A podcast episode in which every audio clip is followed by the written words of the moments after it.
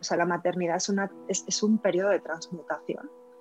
Y al mismo tiempo viene una vida en potencia, ¿no? Un ser que puede llegar a ser súper feliz. Entonces, uno de mis limitantes era, si te dedicas a esto, no te puedes dedicar a esto. Tienes, yo incluso decía que era bipolar, ¿no? O que tenía dos personalidades. El miedo a que se te muera un hijo es un miedo. Yo creo que es el miedo más grande que yo tengo. O sea, no se me ocurre un miedo peor que le pase algo a mis hijas. Entonces, el poder hablar de eso abiertamente, ¿no? También dar estos espacios de poder. Ser mala madre es incompatible con la maternidad, lo siento, apúntenlo ahí en grande. Ser mala madre es incompatible con la maternidad, porque no hay nada que tú puedas hacer para hacerle daño a tu hijo. Y si realmente llegas hasta ese punto es porque ha habido algo interno mucho más profundo.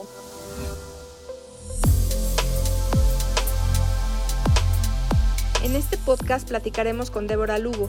Ella es coach prenatal y postnatal y nos hablará del acompañamiento que da a las mamás en esta etapa tan importante, ya que justo en este periodo se gestan las creencias más importantes que posteriormente conformarán la personalidad de este nuevo ser. Acompáñanos.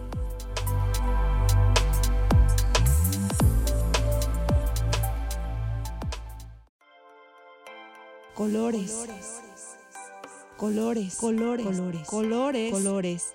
Colores claros, oscuros, ligeros, divertidos, profundos, serios, claros, blancos, azules, rosas, negros, rojos, gris, amarillos. Yo soy Rita Funes y esto es Puntadas de Colores, probaditas de todo tipo de temas. Hola Débora. Hola Rita, ¿cómo estás? Muy feliz de tenerte aquí con nosotros, de que nos regales este tiempo para saber más de lo que haces, de ti, de cómo puedes ayudar a las mujeres, porque yo creo que las mujeres pues somos una parte súper indispensable y en esto que tú haces es como la semilla de todo lo que va a vivir una persona. Entonces quiero presentarles a Débora Lugo. Es española, ¿verdad? Sí, Rita. Muchas gracias por invitarme. No, pues feliz de tenerte aquí. Y les cuento un poquito de lo que hace Débora. Débora lleva más de 7 años con esta actividad. Es doula, es maestra de yoga prenatal, es asesora de lactancia, educadora somática. Es decir, ella acompaña a las mujeres en toda su transición en la maternidad. Y una vez que dan a luz, también las acompaña. Es prácticamente la creadora del coaching prenatal y postnatal. Yo podría decir que es coach de maternidad o prenatal y postnatal. Y bueno, es muy interesante saber esto y vamos a ir platicando de ti, de todo lo que encuentras con cada una de tus ¿pacientes les llamas o clientes o cómo les llamas, Débora? Pues depende. Muchas veces le llamo coachee, a veces les llamo alumnas, a veces las puedo llamar clientas, pero bueno, en realidad me gusta más hablar de compañeras o de alumnas que otra cosa, ¿no? Es una, o mamás o las mamás también les llamo así. Y seguramente... Es la manera en que me... Ay, perdón. Y seguramente muchas se vuelven amigas, ¿verdad? Cierto, muchas se vuelven amigas. Sí, muchas acaban siendo amigas, eso tienes toda la razón. Débora, cuéntanos cómo es que llegaste a decidirte a dedicarte a esto que es tan bonito. Me encanta que me hagan esta pregunta porque nunca tengo una respuesta racional. No hay nada en mi psique, en mi mente coherente en la lógica que me haya dicho un día me voy a dedicar a esto. En realidad llegué, bueno, como tú acabas de decir, soy española, vivo en Ciudad de México y llegué aquí hace casi 9 años. Acababa de ser mamá, tenía 2 niñas casi bebés, o sea, tenían una casi 2 y la otra 3 años. en un momento pues bastante vulnerable, traía una situación económica densa y eso fue lo que nos hizo trasladarnos de España a México. Entonces venía literalmente tras la búsqueda de una reinvención o de una reconstrucción o de una nueva vida, ¿no? Que hoy en día entiendo que está completamente asociado a esta transición a la maternidad, convertirte en madre. Bueno, el caso es que mis niveles de estrés estaban muy altos, traía muchos problemas de dermatitis serios y me empiezan a aconsejar que me meta en clases de yoga. Yo empiezo a través del taekwondo, a través de un arte marcial, a meterme en temas del cuerpo, ¿no? Y ahí había un grupo de yoga, me meto en clases de yoga y empiezo a descubrir, así sin comerlo, ni beberlo, sin buscarlo, que cada vez que venía de la única clase de yoga que tomaba al día, tenía una sensación increíble. Bueno, esto, yo soy súper apasionada y súper intensa siempre, siempre quiero saberlo todo. Entonces, esto me llevó a formarme como maestra de yoga. Y poco a poco empecé a hacer distintas formaciones en yoga, y todas con un objetivo, con un fin, ¿no? Me especialicé en yoga restaurativo y de la columna, pues porque tengo una patología en el cuello. Me hice maestra de yoga especializada en niños, pues porque quería enseñar a mis hijas. Me hice maestra de yoga en otras, menos en el yoga prenatal, no tengo explicación. Me metí al yoga prenatal por cursitis, por impulso, por no sé ni cómo explicarlo, porque quería saber, por intensa, porque quería saberlo todo. Y eso fue las puertas a donde estoy. En realidad, antes de terminar la formación ya estaba dando clases de yoga prenatal en varios lugares. Fue un estilo, yo quería ser maestra de yoga, me encantaba el yoga, había sido un cambio radical en esos primeros años. Y me di cuenta que ese estilo y yo embonamos a la perfección. Y las propias alumnas, el propio diálogo post-clase empezó a generar preguntas, ¿no? Era como me pedían consejos o me pedían información y pues me parecía súper irresponsable de mi parte solo compartir mi experiencia. He sido siempre una mamá así como muy natural, vamos a llamarla, muy a favor de mis instintos, muy poco a favor de los preconceptos o de las condiciones culturales y cosas como el pecho, ¿no? Pues tú dale, en plan, es mejor darle más o menos, tú dale lo que te parezca, ¿no? Siempre las conectaba con el, si a ti se siente bien contigo, perfecto.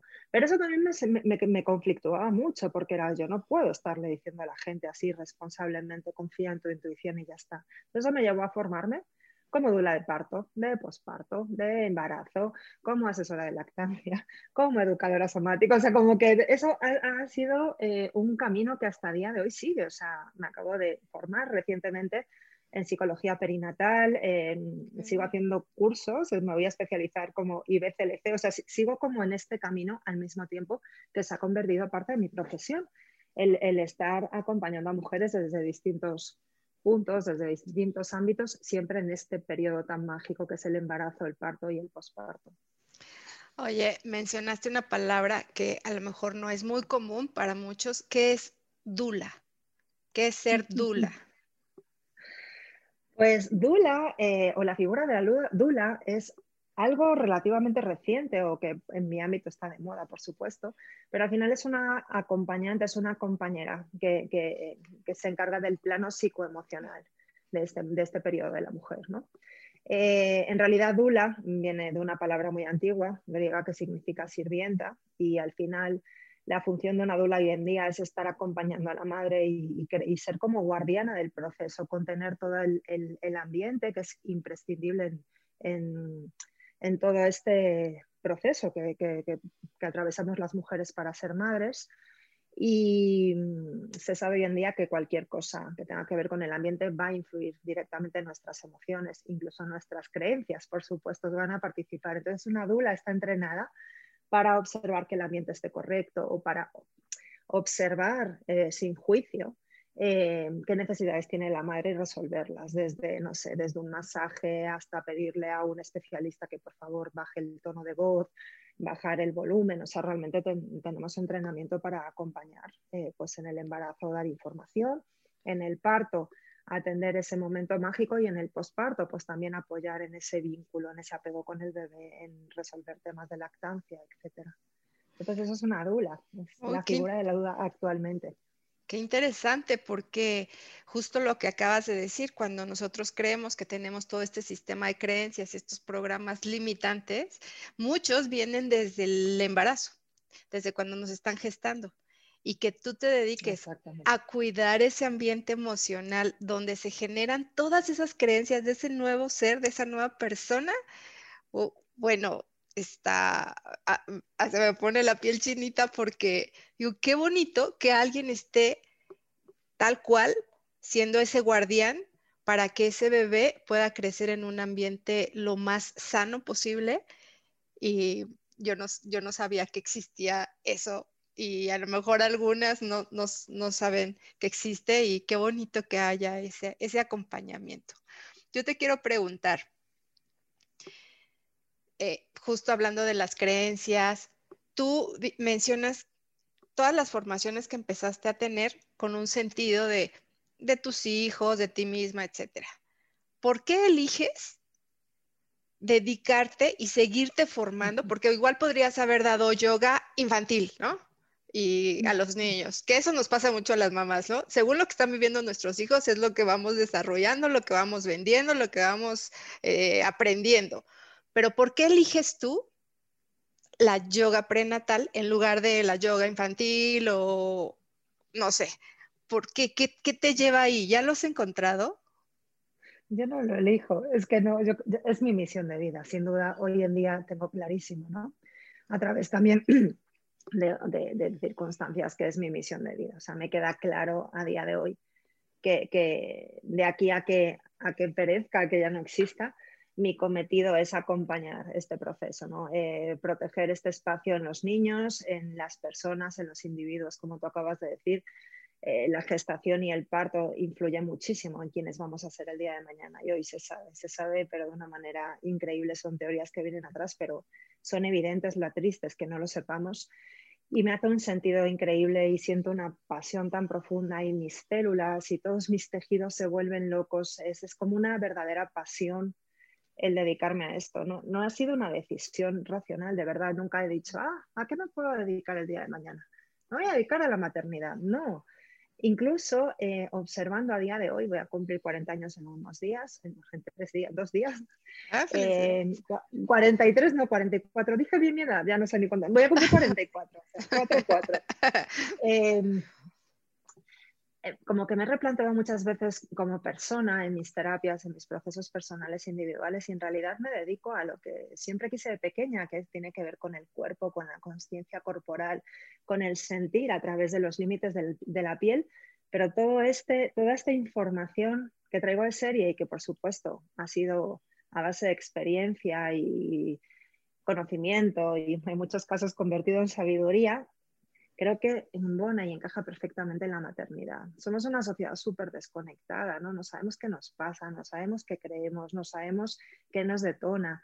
Y al final creo que este periodo de la mujer, o sea, hay una doble mirada. Por un lado está la mujer, que le cambia todas las estructuras internas, no solo a nivel físico, sino a nivel psicológico, a nivel mental, o sea, a nivel espiritual. O sea, la maternidad es un periodo de transmutación, y al mismo tiempo viene una vida en potencia, ¿no? Un ser que puede llegar a ser súper feliz. Entonces creo que es un momento tan increíble, tan mágico, y yo siento que es tan sagrado, que tengo como esta necesidad, mira, se me pone la piel de gallina, como de gritarlo, de que todos y cada uno de los individuos de este planeta le den esa sacralidad a este periodo, ¿no?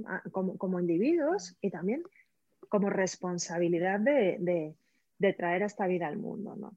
Decías antes sobre lo guardián, o sea, el papel de la guardiana, la mamá, la mujer, junto con su pareja o junto con sus familiares cercanos, tienen la responsabilidad de crear las mejores condiciones para esta nueva vida, ¿no? Es nuestra responsabilidad como madres atender a esos niños.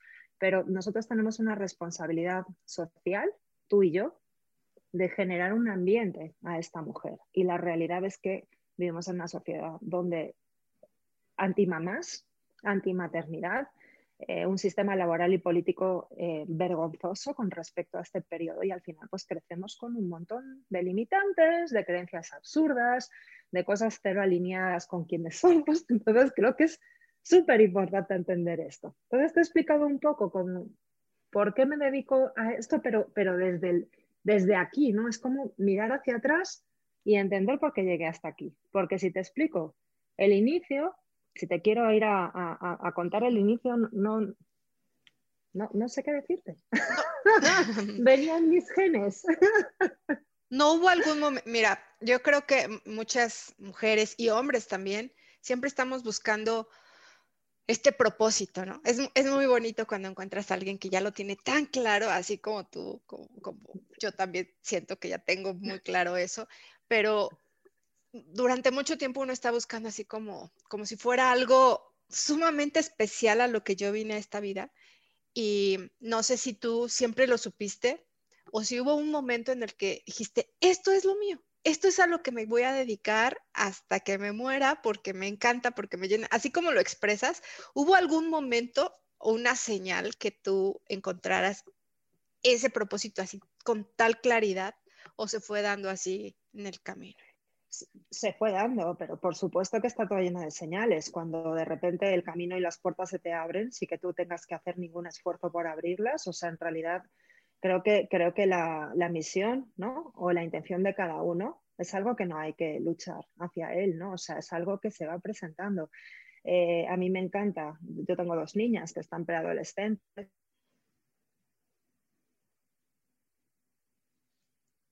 Es lo que hacen con pasión. O sea, mi hija mayor dibuja maravillosamente de una manera espectacular y bueno, nosotros le compramos materiales para que lo haga, pero eso es algo que trae ella. Entonces, no sé si el día de mañana se va a dedicar a esto o no, pero sin duda es su aptitud, es su habilidad natural. Entonces, creo que lejos de pensar que una intención es algo mágico, es algo que tengo que pensar y meditar y de sentarme, en realidad es como que es aquello que hacemos por lo que haríamos igual nos pagasen o no, son aquellas cosas por las que nos levantamos a la hora que sea o hacemos lo que sea. Y en realidad creo que por ahí va la intención, ¿no? Lo que pasa que muchas veces nuestra intención no está desde las creencias sociales, culturales, políticas, alineados con ganar dinero, con el éxito, etcétera. No podríamos entrar aquí y debatir mucho sobre el tema, pero es como, ¿para qué vas a ser bailarina si no vas a ser millonaria? No vas a ser la mejor, no vas a ser la mejor bailarina de este ballet, así que mejor ponte a estudiar Derecho. Y resulta que las leyes y tú, pues no. ¿Me explico? Es que como crecemos en una familia, en una sociedad donde promueven el éxito como encontrar un nivel socioeconómico determinado o tener un número de cosas materiales, y en realidad creo que la felicidad está justo en estar alineada con lo que quieres compartir, en esas cosas que te ponen los pelitos de punta solo por hablarlo, ¿no? O sea, creo que me encanta decir que esos pelitos son como esas antenitas de por ahí sí, ¿no? Vas bien, vas bien. Oye. Vas bien, vas bien.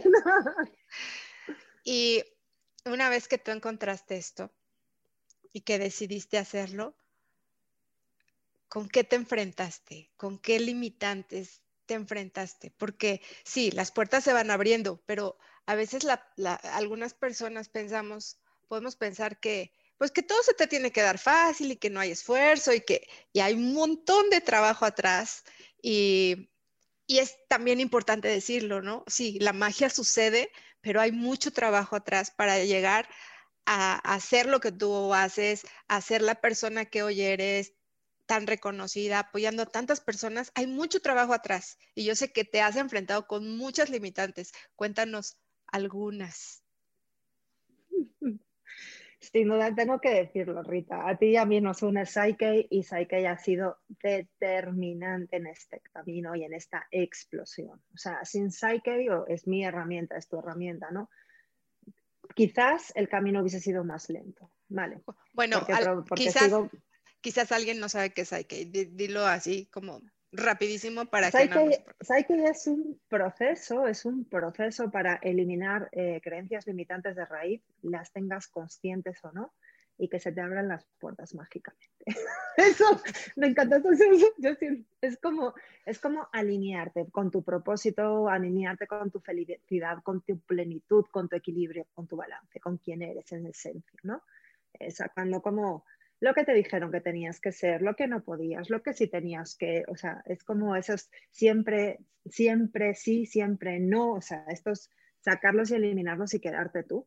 Bueno, no sé si se entendió, pero es algo increíble. En cualquier plano, que lo maravilloso de Psyche es que no hay juicio ahí, entonces puedes decidir la cosa más estrambótica, como decir, quiero ser astronauta y vivir en la luna, ¿no? O puedes buscarte la cosa más material y simple, que es ganar un número determinado, una cantidad determinada de dinero. O sea, en realidad lo que me encanta de Psyche es que de verdad desaparece el juicio a la hora de soñar, ¿no? No hay límites. Bueno, pues, ¿en qué cosas me he encontrado? Bueno, pues la primera es mi familia, o sea, mis padres, mis hermanos. Aparte de todo esto, ya lo tengo integrado, pero aparte de todo esto de la maternidad, pues yo trabajo con mi familia y para mi familia en unos negocios familiares, entonces, que al final es parte de lo que sujeta mi economía. Entonces, uno de mis limitantes era, si te dedicas a esto, no te puedes dedicar a esto. Yo incluso decía que era bipolar, ¿no? O que tenía dos personalidades, y en mi rol dentro de mi familia jugaba un papel y en mi rol dentro de toda esta parte más pública jugaba otro papel. Es más, había personas de este mundo que no tenían ni idea que yo me dedicaba a esto, e incluso en mi familia muchas veces se omitía que yo tenía otras opciones, ¿no? Entonces la primera limitante fue integrar eso y fue algo verdaderamente duro, verdaderamente intenso, pues porque al final me costó mucho ir desligándome de mi familia y entender que tenía unas posibilidades al margen de ellos o fuera de ellos. O sea, realmente estoy muy metida y hay muchas creencias, ¿no? A nivel de abundancia, a nivel de dinero, a nivel de posibilidad de generar, ¿no? Entonces yo siempre he creído que sin apoyo de mi familia yo no podría generar nada. Entonces esa es la primera limitante. Parece ridículo y ahora hasta lo cuento, ya está, es ridículo, pero esa fue mi primera y verdadera gran limitante. El pertenecer también a esta familia me condicionó siempre una especie de apego económico con ellos. Entonces también tuve que disolver todo ese apego que se puede traducir en deudas puntuales, ¿no? Y pues esas deudas también se fueron disipando con procesos, bueno, en realidad con Psyche. Vamos, ¿para qué vamos a decir procesos? Como si en realidad fuera Psyche. ¿Qué más cosas? El poder ser visible, el poder confiar en tener una verdad y poder comunicarlo de forma masiva, ¿no? El desaparecer los miedos a las críticas, a los juicios, el confiar realmente en mi verdad. Y saber que hay muchas mujeres o muchas personas que necesitan escuchar mi verdad, ¿no? Y también entender que aquellos que no necesitan escuchar mi verdad también están sacando beneficio porque están encontrando por dónde no es. Entonces, el agarrar las críticas, que en realidad no puedo quejarme en absoluta en ese sentido, y convertirlas en lo que se le echa a las plantas, en fertilizante, en abono y fertilizante para el resto de trabajo, ¿no? El poder tener unas redes sociales visibles, el poder mostrarme a la pantalla, ¿no? A nivel personal, a nivel imagen, a nivel cánones estéticos también ha habido muchísimas creencias que se han deshecho, ¿no? Al cuerpo perfecto, a una maestra de yoga que no tiene el cuerpo fit, musculoso, o sea, un montón de cosas que la verdad ha sido un camino interesante. He dicho algunas y seguro que me he dejado unas cuantas en el tintero, pero esas han sido las más importantes. Sí, y bueno, ahorita lo cuentas así como, pues quitarme los miedos, quitarme el miedo a mostrarme, a hablar, a mi cuerpo, y son un montón de cosas, ¿no? O sea... Sí. Y hoy ver... En dos años. Ok. O sea, sí ha sido... A ver, ha habido más cosas, ha habido un camino, o sea, no... Pero sí, o sea, realmente me pongo a pensar en esa decisión loca de hacer el primer taller de Psyche y es como, es que solo han pasado 2 años. Y es como, ha habido un salto cuántico en mi vida. Claro, porque cuánta gente... O sea, no pasan 2 años, pasan 20, 30 años que tienes el mismo miedo y que no lo has podido superar, porque a lo mejor no han encontrado el vehículo correcto, ¿no? Pero bueno, ese es otro tema, pero me encanta ver cómo puedes verlo tan fácil, o sea, reconocerlo y decir, híjole, ya avancé por todo esto en un periodo de tiempo muy cortito. Y yo te preguntaría, tú ya eres una experta prácticamente en identificar cuáles son tus limitantes y esto me está estorbando, vamos a quitarlo y vamos a avanzar y vamos a actuar para allá. Cuando tú estás acompañando a alguien, seguramente te encuentras un montón de limitantes, o sea, que alcanzas a ver con tus coaches, con la gente que acompañas, con las mujeres que acompañas, empiezas a darte cuenta de esas limitantes. Yo sé que lo haces sin juicio, pero las ve uno, o sea, ya no puedes hacer caso, o sea, caso omiso. No, se da uno cuenta que esa limitante, que si la quitan, podrían lograr mucho más fácil. ¿Cómo lo haces con ellas? ¿Te encuentras? ¿Qué limitantes te encuentras desde las mujeres que a lo mejor ni siquiera están planeando embarazarse y se embarazan? O muchas que están buscando hacerlo y les ha costado mucho trabajo lograrlo. Después, todo lo del parto. Son muchas limitantes que yo creo que tú estás viendo todos los días con la gente. ¿Qué haces ahí? ¿Qué haces, Débora? No solamente el darte cuenta, bueno, que nos platiques un poquito de cuáles son las limitantes que ves más comunes en todo este periodo tan importante. Y después, ¿cómo acompañas? ¿Cómo se las haces ver? ¿O qué haces? Pues lo primero, y esto es importantísimo, una escucha activa, ¿no? Estar muy abierta, muy receptiva, intentar dejar el juicio fuera y escuchar la historia de la persona. Es muy, muy, muy, muy importante darle el valor a la persona de lo que está sintiendo, independientemente de quién yo sea o dónde yo esté o cómo yo lo vea las cosas. O sea, es como...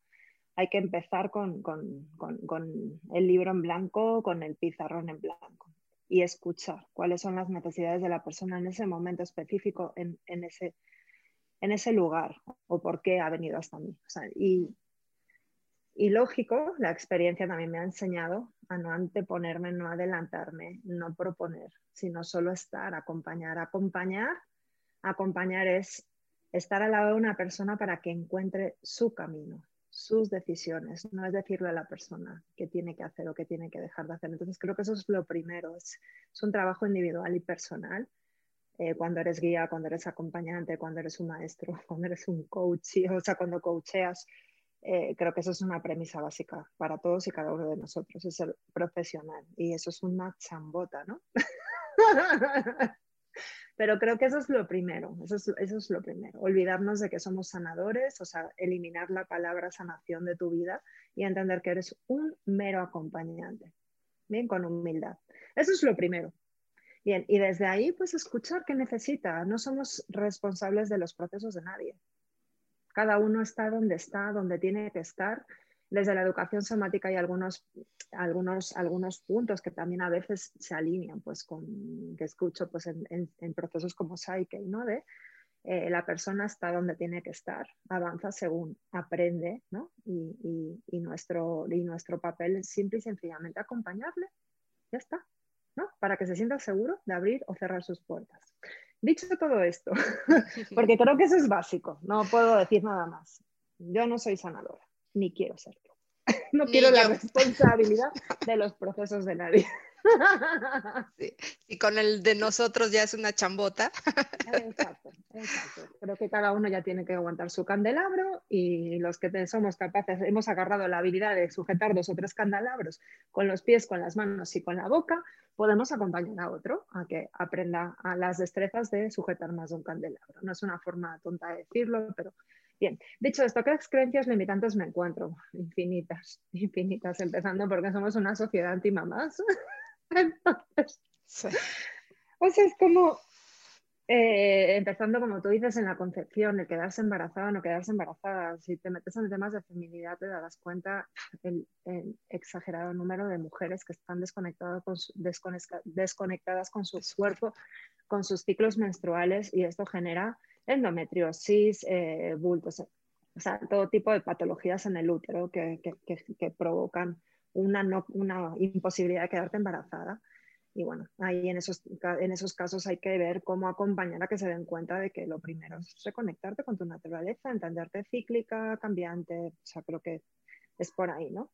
O sea, no pensar que tomo una pastilla anticonceptiva toda mi vida porque lo han dicho en la televisión y cuando me la deje de tomar me voy a quedar embarazada, ¿no? O sea, las cosas tienen consecuencias, la ciencia a veces omite muchas cosas y eso luego tiene consecuencias. El mercado laboral, político, económico, también influye muchísimo, ¿no? Siempre hay ganancias secundarias, subconscientes, y eso quiere decir que no las vemos ni las podemos ver. Es como intentar que nos pongan una estrellita aquí detrás e intentar verla, es inviable, ¿no? O con un espejo, que puede ser ese acompañante, ese guía, o si no es imposible ver que te pusieron algo en la cabeza. Esas son las creencias limitantes en la mayoría de los casos. Con respecto al embarazo, pues cosas como podré ser buena madre, podré gestar esta vida, estaré haciendo lo suficientemente bien esto para que mi hijo nazca sano, tendrá patologías psicológicas el día de mañana, aguantará este tipo de sociedad, ¿no? O sea, a la hora del parto, si aguantar el dolor, si mi hijo nacerá bien, si no se morirá, ¿no? Es un tema del que nadie quiere hablar ni nadie quiere pronunciar y para mí es básico. O sea, el miedo a que se te muera un hijo es un miedo, yo creo que es el miedo más grande que yo tengo. O sea, no se me ocurre un miedo peor que le pase algo a mis hijas. Entonces, el poder hablar de eso abiertamente, ¿no? También dar estos espacios de poder llamar a tus verdaderos miedos por su nombre, porque en el momento en que los pronuncias, en que los hablas, creo que ya es como, bueno, todos tenemos miedo, ¿no?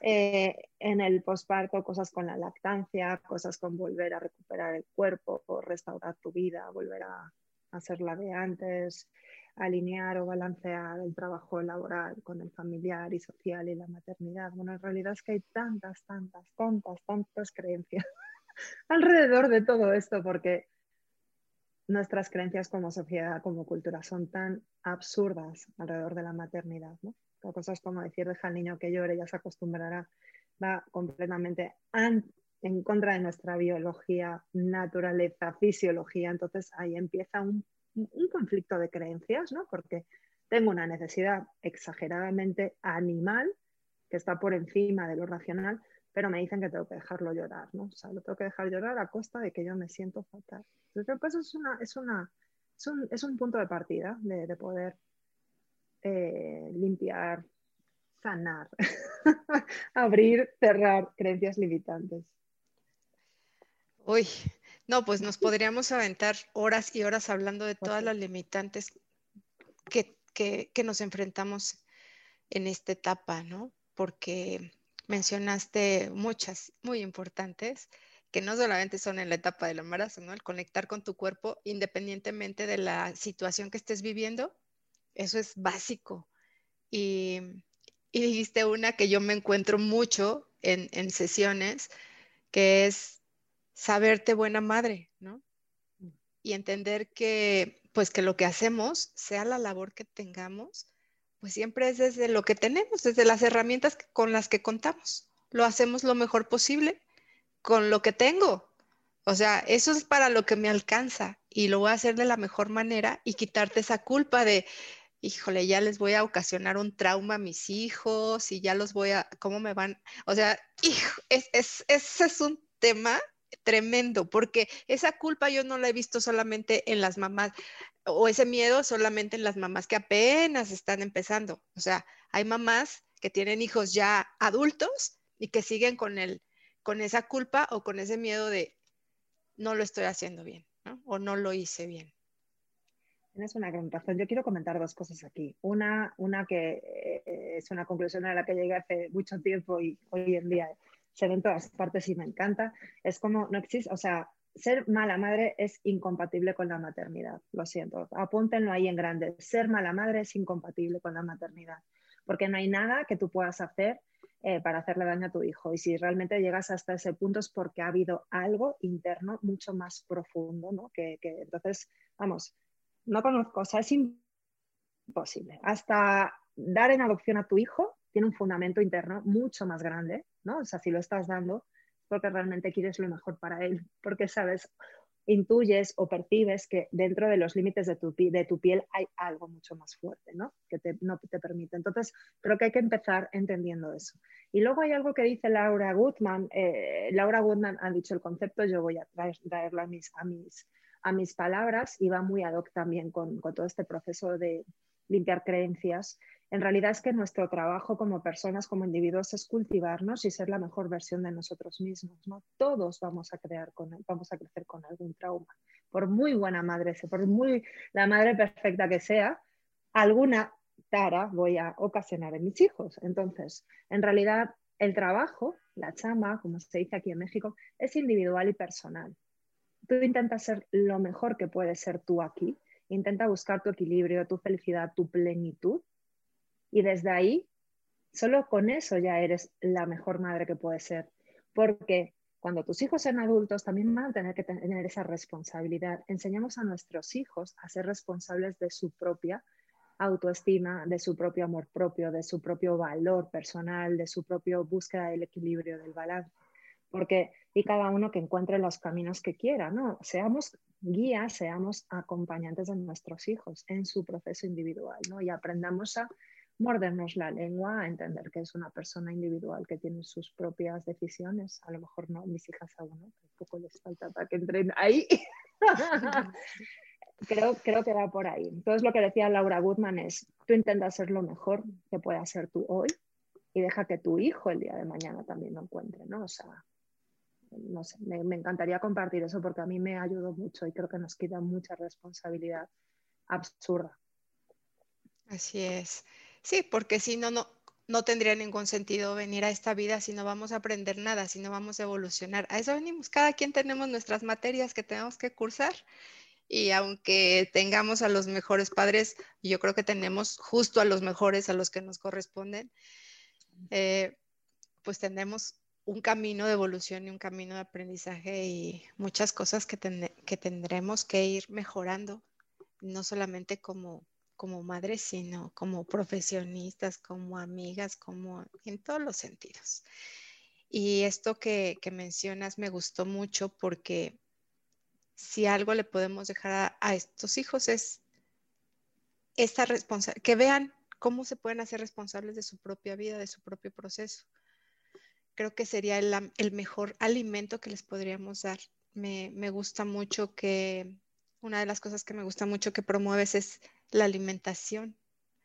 Uh-huh. Y creo que no solamente es, me gustaría como contaras un poquito de esto porque en lo que yo veo es que no solamente es el alimentar al bebé, es una conexión que haces y que es básica para el desarrollo de esa personita, ¿no? Uh-huh.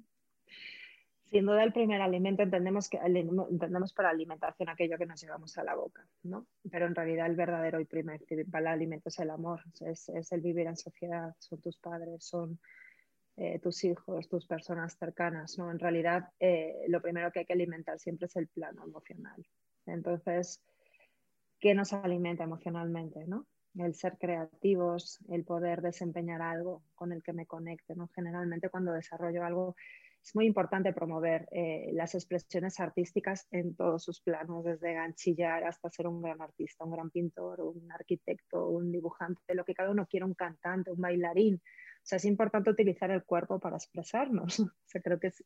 Y en esta sociedad lo hemos dejado de hacer, ¿no? Vamos a trabajar, hacemos una función mecánica, nos vamos al gym a hacer exactamente lo mismo. ¿Y dónde está mi forma de expresarme? Que puede ser cualquiera, la cocina, cualquier cosa que se haga con el cuerpo, y me ayude a tener una canción mental o a una inspiración, una creación. Eso es una forma de expresión. Entonces, creo que eso alimenta también el contacto, alimenta las palabras de una persona que te quiera, alimenta las conversaciones ricas con amigos, alimenta las miradas. No creo que los que somos padres sabemos que no hay nada más increíble que la mirada de tu hijo ilusionado o a tu hijo durmiendo justo antes de despertarse. O sea, me refiero, hay momentos tan increíbles, tan maravillosos que creo que eso es lo que realmente te alimenta, ¿no? Entonces, la lactancia como tal es todo esto, y además es alimento biológico, nutritivo, ¿no? Celular. Y aún encima es el mejor alimento, porque nuestro cuerpo es tan mágico y es tan perfecto que genera y produce la leche que necesita tu bebé en ese instante. Hay una química, a mí me encanta hablar de magia, pero hay una química, hay una comunicación mucho más allá de lo racional, que tiene que ver con la parte energética, con la parte emocional, que hace que estos mecanismos se vuelvan perfectos, ¿no? Entonces, sí, hoy en día la leche materna es el mejor alimento, pero se olvidan de explicar toda esta parte energética, toda esta parte espiritual que necesitamos, toda esta parte emocional. Entonces, vamos, hay que mirarnos desde un punto de vista holístico y para mí es súper importante. Es más, voy a contar una cosa, estoy como intentando convertirme en una IBCLC, que es una asesora certificada en lactancia materna de forma internacional, es un examen y un organismo bastante importante, y en realidad ellos buscan datos, cosas científicas, cosas muy concretas, o sea, no me sé cuál es el nivel básico mínimo de la bilirrubina o los gramos específicos de no sé, todo eso lo tengo que estudiar, porque realmente mi acompañamiento es justo en el otro plano, en encontrar, ¿no? En permitirnos conectarnos con la magia. A mí me encanta llamarle magia, pero que cada uno le llame como quiera, ¿no? Porque eso es realmente lo que necesitamos. Estamos carentes de espiritualidad. Y espiritualidad no es rezar a Dios ni nada que tenga que ver con eso. Es justo entendernos más que un cuerpo, más que una mente. Ay, me encanta esta charla. No pensé que la fuera a disfrutar tanto, de verdad, te lo digo de hora. Y bueno, me encantaría poder seguir platicando. Yo creo que vamos a tener que grabar otro, porque hay mucho de dónde podemos aprender y compartir. Y para ir cerrando, me gustaría que nos compartieras ¿qué les dirías a las personas que están en este proceso de intentando ser madres, o que ya están embarazadas, o que ya están a la espera, o son recién madres? No como consejo, porque no me gustan la palabra consejo, porque pues nadie sabemos qué está viviendo el otro, pero ¿qué les podrías decir en esta etapa, así como un mensaje que se les quedara, una frase, algo que se les quedara de toda esta hora, que tú quisieras, nada más llévate esto, con eso voy a ser feliz? Ten presente esto, de toda tu experiencia que les pudieras decir. Bueno, de entrada decirle que es un proceso mágico, ahora voy a explicar por qué lo digo, ¿no? O sea, esto siempre lo cuento a modo de gracia, pero...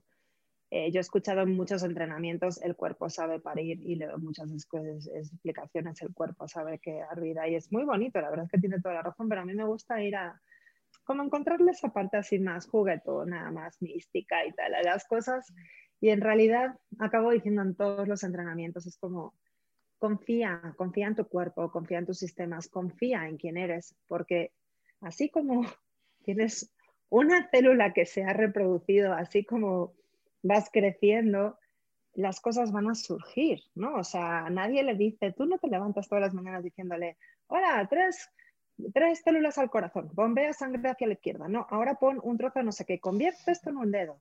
Nadie hace eso. Eso es parte de nuestra magia, de nuestra espiritualidad, de nuestra sacralidad. O sea, por mucha ciencia que quiera venir a explicar, de momento no hemos encontrado qué mueve eso, cuál es el origen de todo eso, ¿no? Que puede ser súper banal, súper pragmático y es como 1 más 1 igual a 2, o podemos ponerle toda esta magnitud que a mí me encanta, ¿no?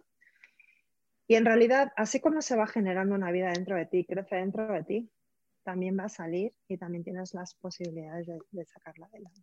Entonces así de sencillo, dejemos de creernos el ombligo del mundo y entendamos que somos un ser más sobre este planeta, como una planta, como una vaca, como... un gato, como un anfibio, como un pez, sí, como una mosca o una hormiga. Oh, ok, muchísimas gracias, Débora. Y no sé si ya, bueno, no te pregunté antes, pero ¿tienes pensado por ahí un retiro?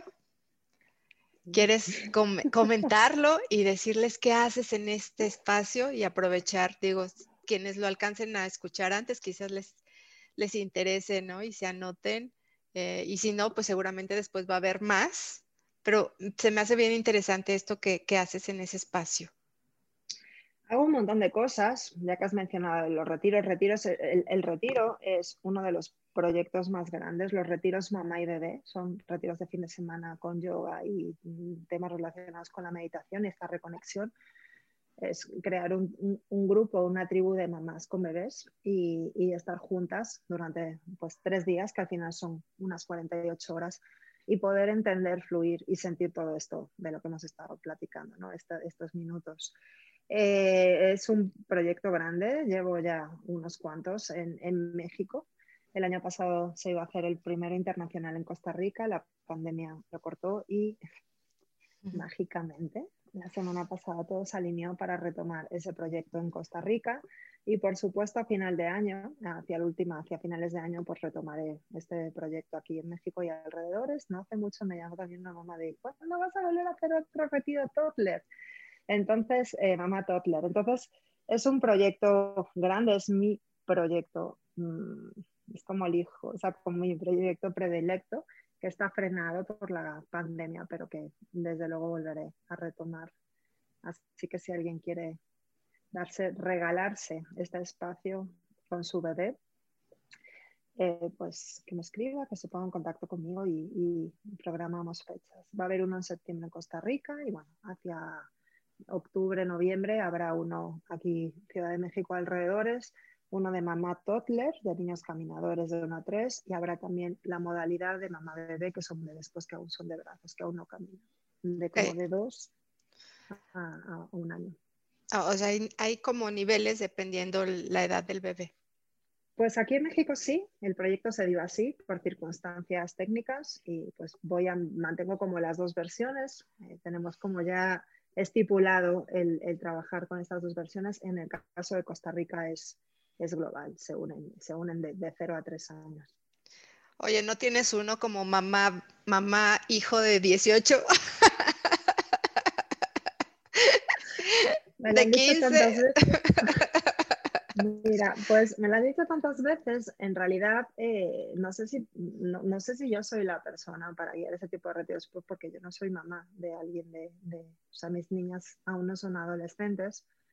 Una vez me propusieron de mamá adolescente y tal, y dije, bueno, ya cuando haya superado eso, a lo mejor tengo algo que compartir, pero ahora sería desde la puritita teoría y pues desde la teoría yo creo que tiene que haber personas mucho más, con muchas más herramientas y recursos, claro, y muchas más habilidades. Yo tengo ahí varias experiencias ya anotadas de 2 adolescentes que ya prácticamente van para la adultez. Pues entonces yo te enseño cómo hacer un retiro, te acompaño y tú lo guías. Oye, pues un placer de verdad platicar contigo. Voy a dejar toda la información anexa a este podcast o video, no sé dónde lo van a ver, pero lo van a ver y ahí vamos a poner toda tu información para los que se quieran poner en contacto contigo, pero de verdad te agradezco muchísimo, Débora, de veras, Débora, lo agradezco muchísimo, lo disfruté, te admiro mucho tu labor, admiro mucho lo que estás haciendo y bueno, seguramente vamos a tener un mundo muchísimo mejor con todo esto que se está desarrollando. La gente va a crecer de otra manera, sin tanta limitante, sin tanto juicio, ¿no? Entender que así somos y que somos perfectos y cada quien está haciendo su mejor trabajo en su función. Y retomo lo que les dijiste a las mamis o a quien te esté escuchando, el hacer caso a nuestra intuición. Y confiar en que todo va para bien. Mil gracias. ¿Algo que quieras decir para despedirte? No, te quiero dar las gracias. Decir que la admiración es mutua, Rita. La verdad es que yo también te admiro y ha sido un verdadero regalo que seas parte de mi vida y haber compartido camino y balances y momentos. La verdad es que gracias a ti también por este espacio, por dar la posibilidad de poder llegar a más lugares y entre todas hacer un mundo mejor, porque en realidad creo que de alguna manera es una responsabilidad que nos hemos querido, ¿no? Agarrar y en realidad es eso, ¿no? Buscar cómo hacer las cosas más fáciles, sencillas, divertidas, pues para que algún día en un mundo utópico seamos todos felices y comamos perdices o lo que sea, o nopales, da igual lo que sea. Un abrazo, querida, y muchas gracias a los que nos escucharon, y seguramente estaremos en otro programa pronto contigo, Débora, porque hay mucho que nos puedes compartir. Muchas gracias, besos, nos vemos pronto.